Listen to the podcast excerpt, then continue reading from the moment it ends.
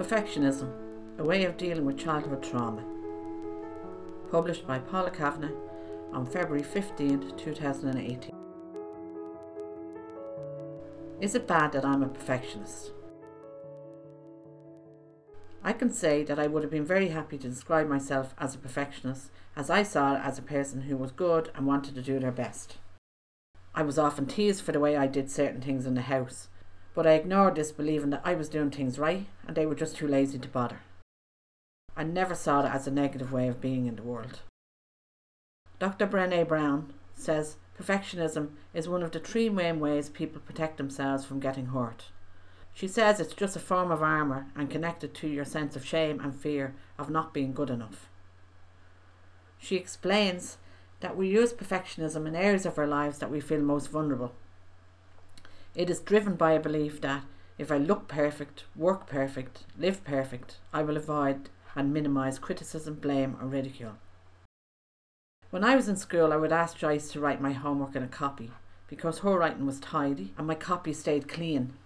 My writing was sloppy and my copy was always dirty from using my eraser over and over again.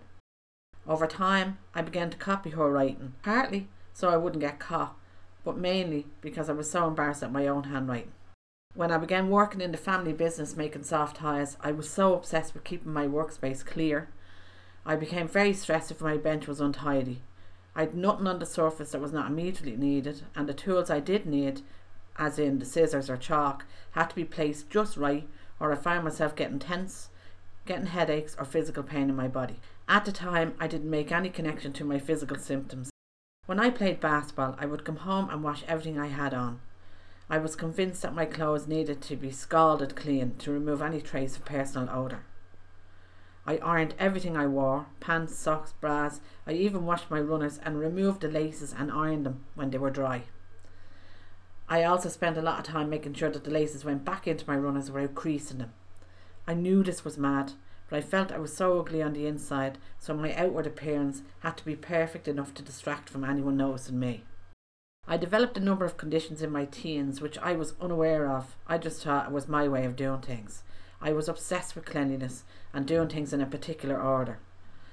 Because of this, everything took longer, as I had to repeat the task three times to ensure that I removed all the dirt. When I cleaned my bedroom, I had to do it in a particular order, removing the bedding and hoovering the bed and the floor at least three times in case I missed anything. I would then remove my clothes and put them in the wash before showering and scrubbing every inch of my body with a nail brush to make sure I got rid of all the germs I imagined were on my skin. I hated my life, and the only thing that helped me was my love of basketball. I created a completely different me with the basketball group. Although I was obsessed in the sport, training every day, sometimes getting up at 6am to run drills, and even sleeping with my basketball beside me, this to me seemed perfectly normal because I convinced myself it was necessary in becoming a good basketball player.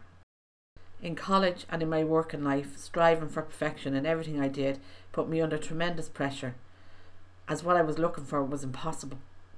I hated that I was an all or nothing kind of person, so if I made a mistake and wanted to avoid criticism, I just quit the task I was on at the time, making some excuse why it couldn't be completed. I was so anxious all the time and convinced that I was incapable of doing anything right. I was constantly waiting for someone else to realise I was stupid and sack me. I pushed myself to work harder than my colleagues. No matter how busy or overloaded I already felt, I never said no to anyone asking me to do something. I even volunteered myself for extra work, knowing it was impossible to meet my deadlines. I didn't want anyone to know I couldn't cope, so I used to take work home and stay up most nights to get it completed. I put myself under so much pressure to do things perfectly and I didn't tolerate mistakes. I became increasingly ill. I developed rashes, headaches, sinus problems, and allergies. I struggled more and more to sleep, often turning to work after two hours sleep if I was lucky. I'd stare at the wall, wishing I wasn't so much of a coward and will myself just to end it all. The more I find out about how and why I developed the need to be perfect, the more I recognise how unachievable and unnecessary it is. Through research and for why go back seven steps to healing from childhood sexual abuse, I had to explore the various conditions and disorders that I developed as a result of my childhood trauma. This information has armed me with the knowledge I needed to make the necessary changes. I could see the energy I was devoting to overthinking and overdoing any task I took on. This will sound like a contradiction, but how I minimise my need for perfectionism is I don't try. I accept that this is something I do and I don't use it as another way to tell myself that I have failed or use it as something else I hate myself for. Now, when I start a new project, I start at the end. I ask myself, what am I trying to achieve and who am I trying to please? My desire for perfectionism is driven by my need to be right and my belief that others can't do the work as well as me. This often stops me asking for help when I feel overwhelmed. This behaviour only feeds my perfectionism, but the more I recognise it in my behaviour, the more I challenge it. Believe it or not, my dogs really help me because they don't care if the house or the car is spotless or that I even want it to be perfect. They do their own thing regardless and they accept me just as I am. Dr. Brené Brown stated that the difference between perfectionism and a striver is the idea that you are doing something for the approval of others.